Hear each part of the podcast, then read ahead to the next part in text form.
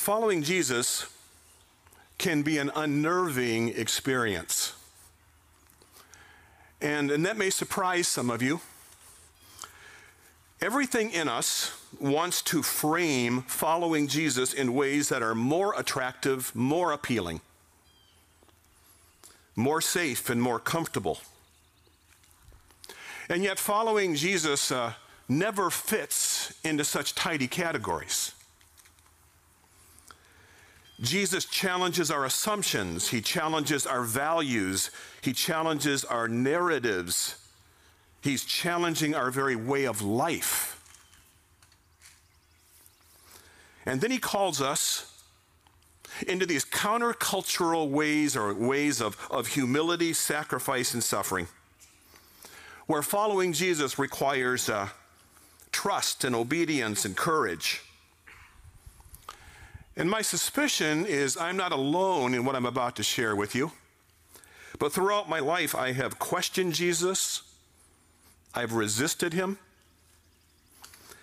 I've made excuses, and I've complained that it's just too challenging.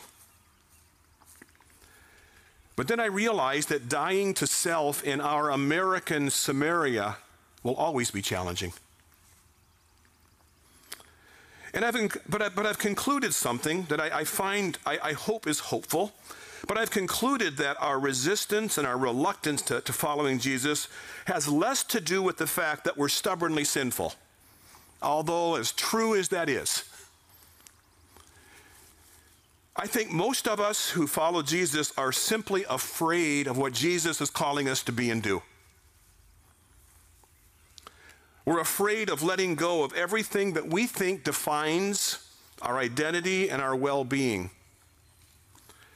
Afraid of the changes we may need to make to our lives.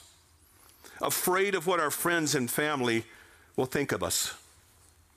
A few years ago, I read a, a book that I think beautifully captured it. The title of the book was A Failure of Nerve.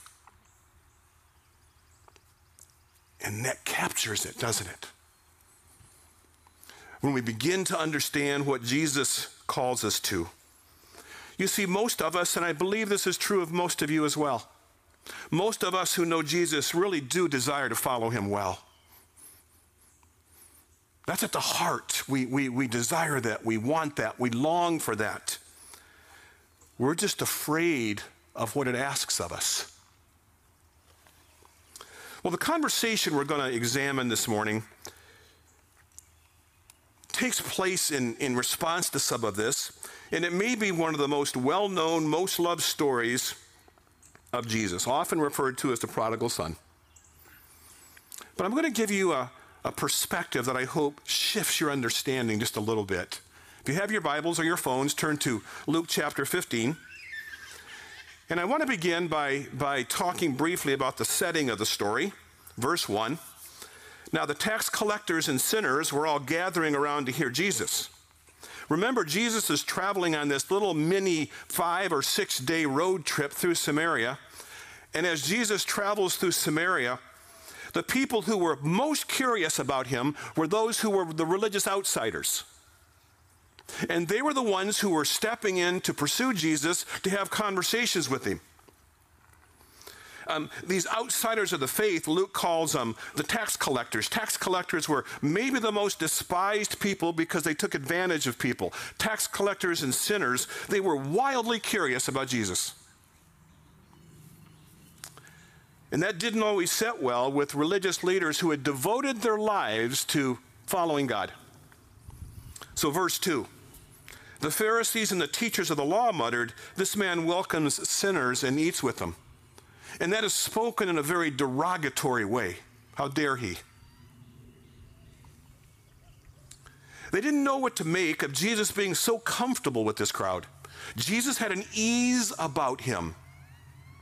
In all the conversations we, he had with people who were so far away from the faith, and the hospitality and kindness he extended to them,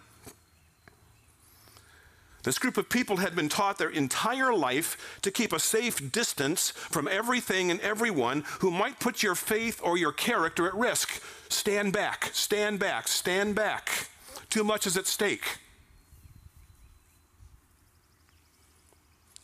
I'm interested in these folks, these Pharisees and teachers of the law, who appear in, in Luke's travel narrative. It raises a lot of questions for me. We know a lot about them from the rest of the Gospels, but why were they following Jesus on this trip? Were they looking to find fault in Jesus? Maybe so. I have a thought, and I, I won't go to the wall with it. I have a thought there's another possibility. That they might have been religious leaders who were tired of what they had grown up with and who had joined Jesus through Samaria because they too were curious about Jesus. They were open. Maybe a few of them were, were even quietly, secretly followers of Jesus who had begun their discipleship with Jesus and, and were beginning to, to pivot away from the life they knew apart from Jesus. But, but now, following Jesus for just a couple of days, all of their assumptions were being challenged, their beliefs and practices were being challenged, and, and maybe they were having second thoughts. Not sure they could change to engage in such conversations with sinful Samaritans. And that's when the muttering and the complaining began. As it so often does, when insiders lose sight of outsiders, the complaining starts. Well, the complaining prompted Jesus to tell a series of stories. The first two are very brief. We're not going to read them. The parable of the lost sheep, you remember the story. Imagine you have a hundred sheep, one wanders away. Don't you leave the 99 go looking for the one. And when you have found it, you return home, you throw a party with all your family and friends to celebrate. The second story, the parable of the lost coin. A woman has 10 coins and she loses one. She turns her house upside down looking for that one coin. When she finds it, she gathers her family and friends together and throws a party to celebrate. And then Jesus told the most memorable story about a lost son. Verse 11 There was a man who had two sons. The younger one said to his father, Give me my share of the estate. So he divided the property between them. This younger son asked for his inheritance while his father was still living. There was nothing in Middle Eastern culture at the time which would have ever encouraged any son to make such a request of a father. It would have been an extraordinary insult that essentially communicated, Dad, I cannot wait for you to die. Can I have what belongs to me now? Must have crushed the father. And, and that's, that's what makes this so remarkable that, that the father agreed to such an ask. Now, something we often overlook in the story the father also gave the older brother his share of the estate. He didn't refuse it, he took it, silently kept the money. Becomes important a little bit later. Verse 13 Not long after that, the younger son got together all he had and he set off for a distant country. Now, understand what's going on here. He is now leaving his family, his home, in a very hurtful way. This is not launching your kid to college or launching your kid to the next season of life with all the hope and encouragement and belief in the future. This is a, this is a tearing of the fabric in the family. And those of you who have parented, those of us who are parenting, a child who has walked away from our family or walked away from the faith in a, in a hurtful way, we fully understand what this father experienced the anger, the confusion, the tears, the sleepless nights, the self condemnation, the sense of failure as a father, and of course, wondering and worrying about your child's well being. You see, this story touches something deep in all of us. It's all too familiar. He goes on Not long after that, the younger son got together all he had, of course, set off for a distant country, and he squandered his wealth in wild living. He just broke, broke out. He broke free. Finally, finally, he was free. He could do what he wanted. And once free of his family with plenty of money, the son determined to enjoy the fruit of it and he indulged every desire. But the money ran out. And after he had spent everything, verse 14, there was a severe famine in the whole country. And he began to be in need, so he went and hired himself out to a citizen of that country who sent him to his fields to feed pigs. He longed to fill his stomach with the pods that the pigs were eating, but no one gave him anything. The bottom dropped out. And this younger son descended into his worst nightmare. During the famine, he barely survived, reduced to feeding pigs and begging. When he came to his senses, he said, How many of my father's hired servants have food to spare, and, and here I am starving to death. I'll set out and go back to my father, and I'll say to him, Father, I've sinned against you in heaven, or heaven and against you. I'm no longer worthy to be called your son. Make me like one of your hired servants. So he got up and he went to his father desperate, humiliated, ashamed. Luke tells us he came to his senses. And he came to his senses when he began to remember thoughts of home and how well his dad provided for him. And how well his father provided for all of the, the people who worked for him. And, and we see this marvelous lens that the hardnesses of life, failure in particular, become one of the best teachers. It reorders our perspective. And this young man had his perspective completely reordered. So he decides to return to his father in, in brokenness. Father, I've sinned against heaven and you.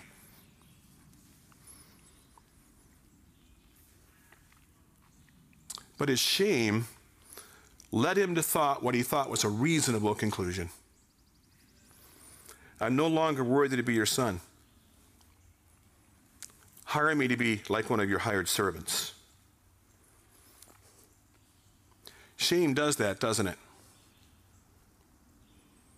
Even when we come to a good realization of what needs to change, shame leads us to question who we are and where we stand with people. And the son comes to the conclusion because of what I've done, I'm no longer worthy to be loved.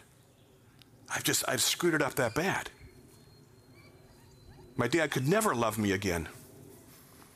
So just take me back as a hired, a hired servant, an employee. At least I can work to repay all the money I've lost, and maybe over, over years I, I can earn back your respect and your trust.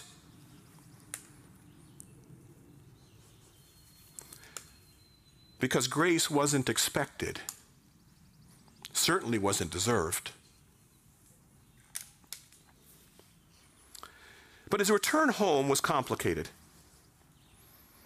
It was complicated by the hurtful way in which he left and the ways he had lived, had, had lived while, he was, while he was away.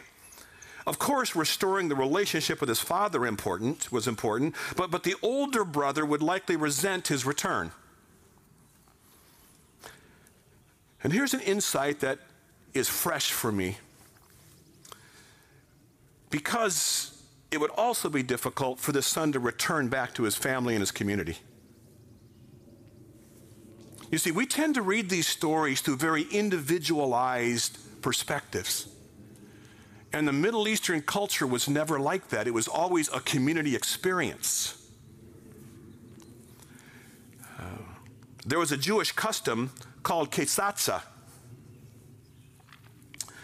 And if a son left his family and sold and squandered his inheritance, especially to a non Jew, to a Gentile. He would be completely disowned from the family and any future consideration by the community. So here's what would happen.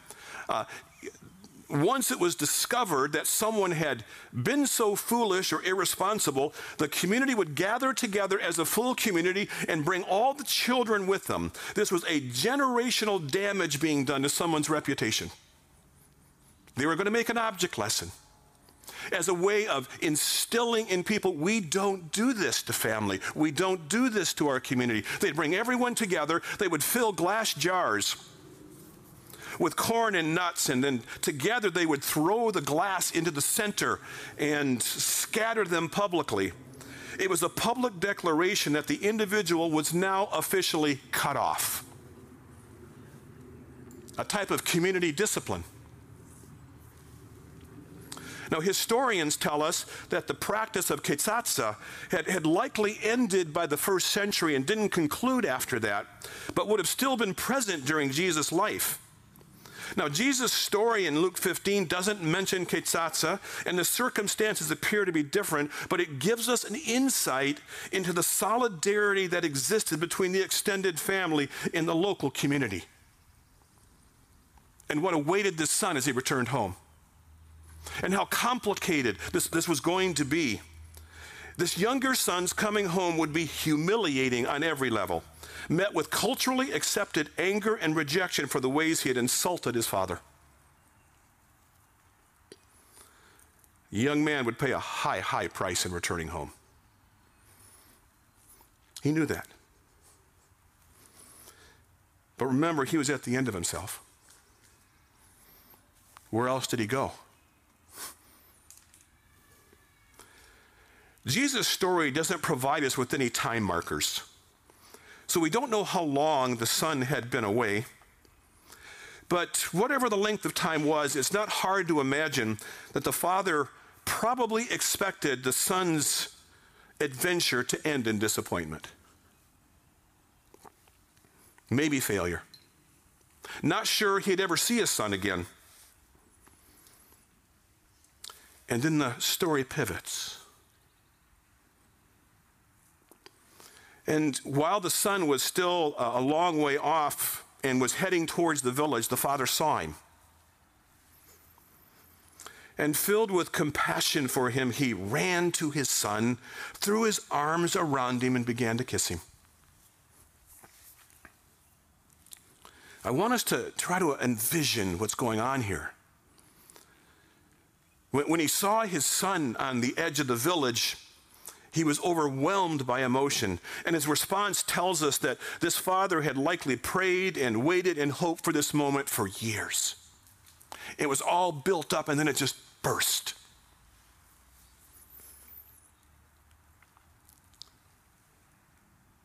But if the father saw him coming back into the village, so did other villagers.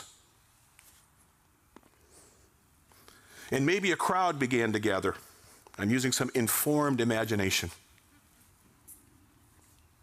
And maybe a crowd began to gather. You see, this father was fully aware of how this son was going to be treated by the community. He knew. He had heard the stories already. How he would be mocked by the, a crowd that would gather as word kind of flashed across the village that the son was coming home. And, and that, that's why the father running to the son is so dramatic. This, I, I don't believe this was a private moment. It was dramatic not only to the son who he was welcoming home, but it was dramatic to the community as well. And I can even imagine that he had to run through a small crowd of people on his way to the son. And in the culture of Jesus' day, most would have thought that, that a father running through a crowd to, to, to, to, welcome back a son who had betrayed him so deeply was humiliating and beneath a father.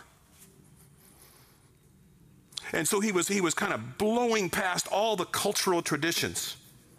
I mean, if, if, if this is done correctly in, in the day and the mind of people, this son needs to run to the father, fall on his knees, and beg for forgiveness. But the father runs to him. Threw his arms around him and kissed him, didn't make him grovel, didn't lecture him, didn't shame him. The son didn't hear from his dad. I, I knew you'd come crawling back once the money ran out. Didn't hear, of course you can come back, but it's only on these terms. There were no conditions. Nothing, nothing, nothing could have prepared this son for his father's response. That's the impact of experiencing grace. It catches us off guard and takes our breath away.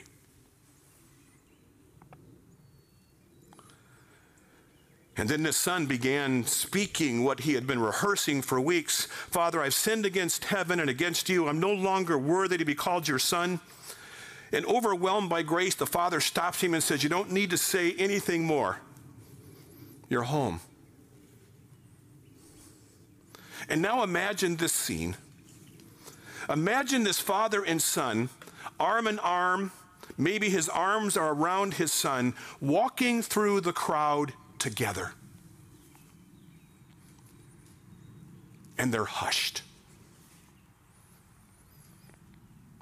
His son now under the protective care of his father's full acceptance. And rather than experiencing the anger he may have deserved and expected, the son witnessed and experienced an undeserved, unexpected, and very public display of love and grace.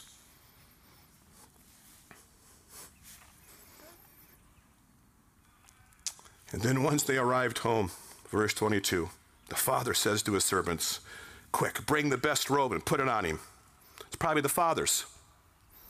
Put a ring on his finger and sandals on his feet, symbols of honor, visible evidence not only of forgiveness but restoration, gifts of grace lavished on someone who deserved them least. Bring the fattened calf and kill it, and let's have a feast and celebrate. Now, killing the fattened calf meant that most, if not all, of the entire village would be invited to this event. This was a public gathering now. This was going to be a feast. Normally, killing the fattened calf was reserved for the marriage of an oldest son or, or when a dignitary arrived. This was an extraordinary honor for the son. And you can imagine what's going through his mind as, as he experienced what he thought he didn't deserve. And once the crowd had gathered, the father quiets the crowd and gets everyone's attention. And, and he says, I've got something to announce to everyone. This son of mine was dead, but he's alive again. He was lost, and he was found. And then the party broke out.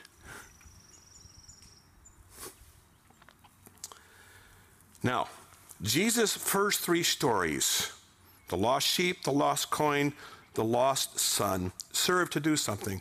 They were lowering the defenses of the listeners. Everyone enjoys a good story with a good ending. Something of value being lost, followed by a search, found, followed by a celebration. Who doesn't enjoy a story like that? The fourth story was very different. And everything in this chapter pointed to this story. The older brother appeared where he did in the story to heighten the comparison between the two sons. Meanwhile, verse 25, the older son was in the field. Uh, we wonder what, why it was the older son um, didn't understand why the celebration was taking place. Surely he too would have been invited, which suggests something else was going on.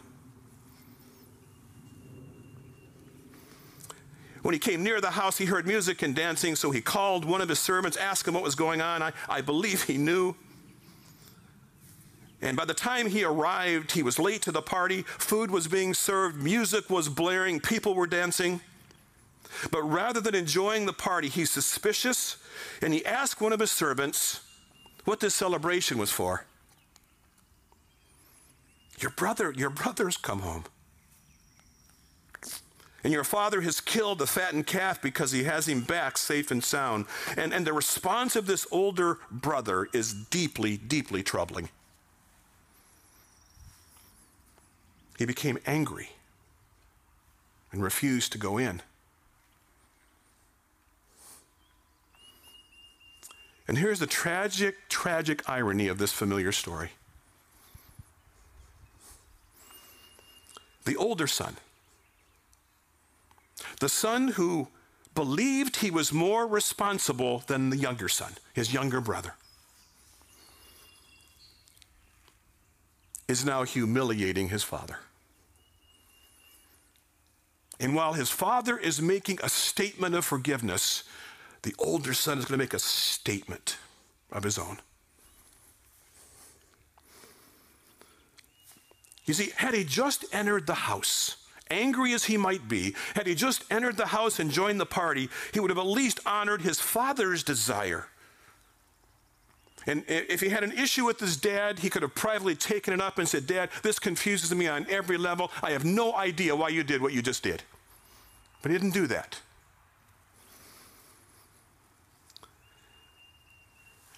Middle Eastern culture held high regard for the public position of a father in the community, which made the older son's actions extremely, and I think intentionally insulting.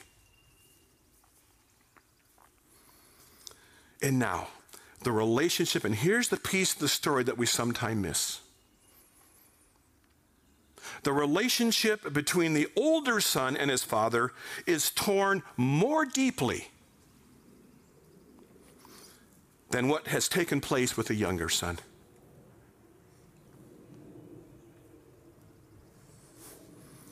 And yet, for the second time in the same day, the father pursues with humility and another unexpected display of love. His father went to him and he pleaded with him. And again, I don't think this is a private moment. I think guests are watching this thing. And what follows is heartbreaking. Uh, you know, the, the younger son was so stunned by the humility his father displayed by a gesture of unexpected grace and love. It's reasonable for us as a reader to expect that this demonstration to the older son would produce the same result. But it didn't.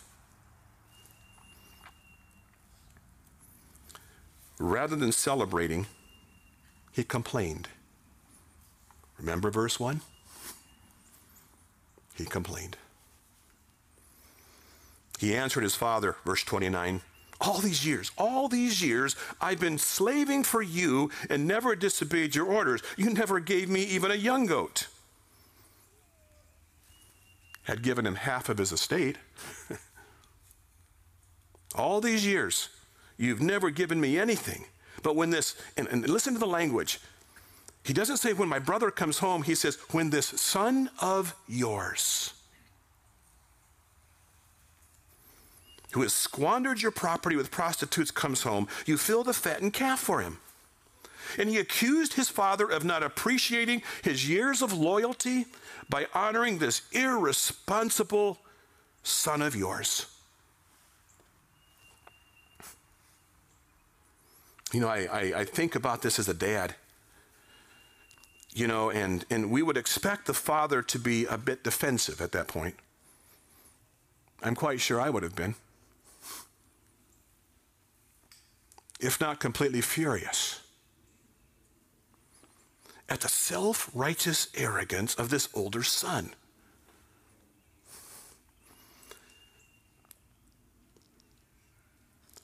Whereas he had a broken son returning with the other guy, his other, his other son, there was no brokenness here, just arrogance.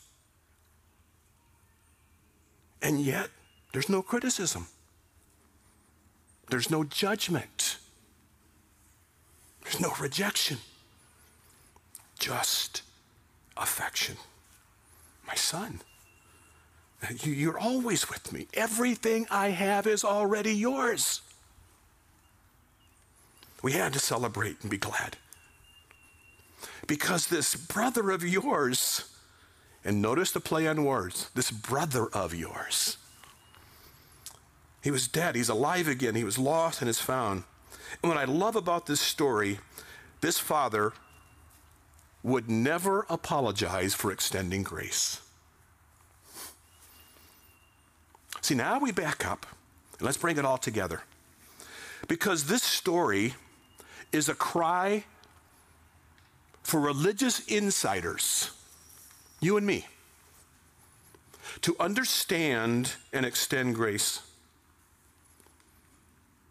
I mentioned a few moments ago that Jesus' earlier three stories all ended the same way something of value followed by a search, something of value found followed by a celebration. We're never told how the older son responded to his father's invitation. Did he ever join the party? We don't know. The same lost found story, but with no ending. We're left hanging. And in this series of stories in Luke 15, each succeeding story tightens the focus. First, it was one of a hundred. Then it was one of ten. Then it was one of two and now it's just one. And all the attention is focused on this remaining older brother, and the story ended. And we wonder is Jesus not going to finish the story? What became of the, of the older son? Remember, I, I began with saying following Jesus can be unnerving? More and more as I reflect on Jesus' conversations, something is becoming more and more clear to me. And that is the utter uniqueness of Jesus' life and leadership. He does not fit into our categories.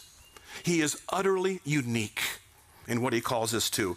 And, and the tragic thing is that very few people around us today, sometimes even within our churches, very few people are going to help us understand the uniqueness and the way Jesus leads in today's world. And how upside down it is, and how counterintuitive it is, and how countercultural it is. And then I have this thought. Maybe the thought is a hope. Maybe one of the Pharisees who had complained earlier about Jesus eating with sinners, when Jesus gets to the end of the story and he doesn't finish it, he's sobered by a sudden insight and he thinks to himself, oh my gosh, Jesus is talking about me. I'm the older brother.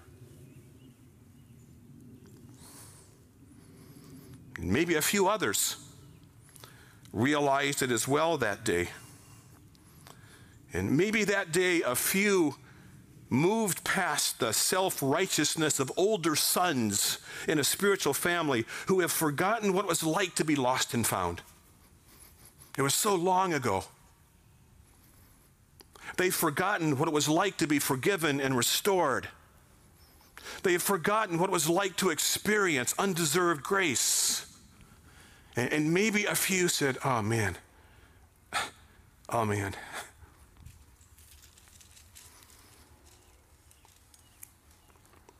And then I have this hope that maybe a few of us today would see ourselves in the older son.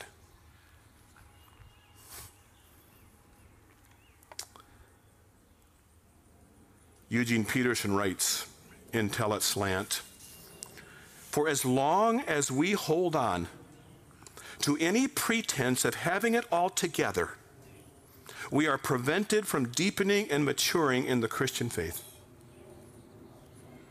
For as long as we avoid recognition of our lostness, we are prevented from experiencing the elegant profundities of foundness. And for as long as we insist on maintaining safe moral grids in which we always know where we stand and where everyone else stands, these poses of self sufficiency, we disenfranchise ourselves from the company of the found sheep, the found coin, the found brother, and celebrating angels. You see, a story, this story without an ending, invites you and I to provide the ending. And so I leave you with this question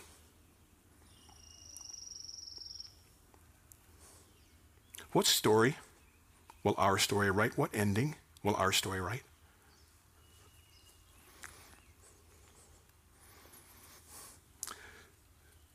Will it be like the younger son? Broken, experiencing.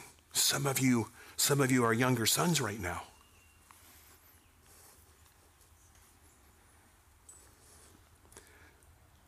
Or will it be like the father?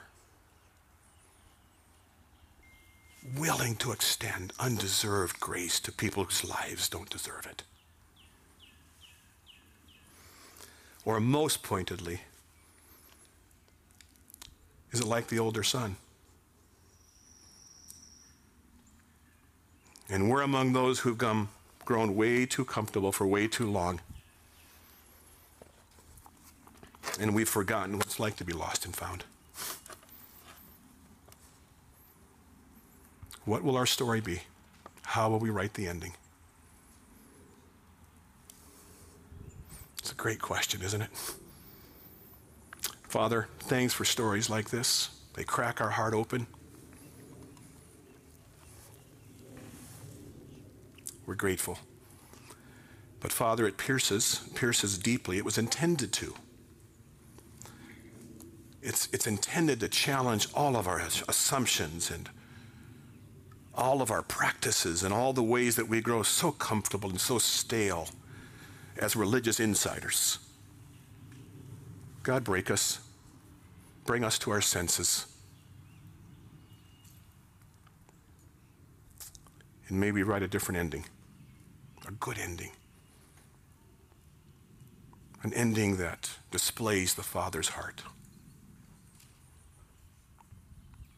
In Jesus' name.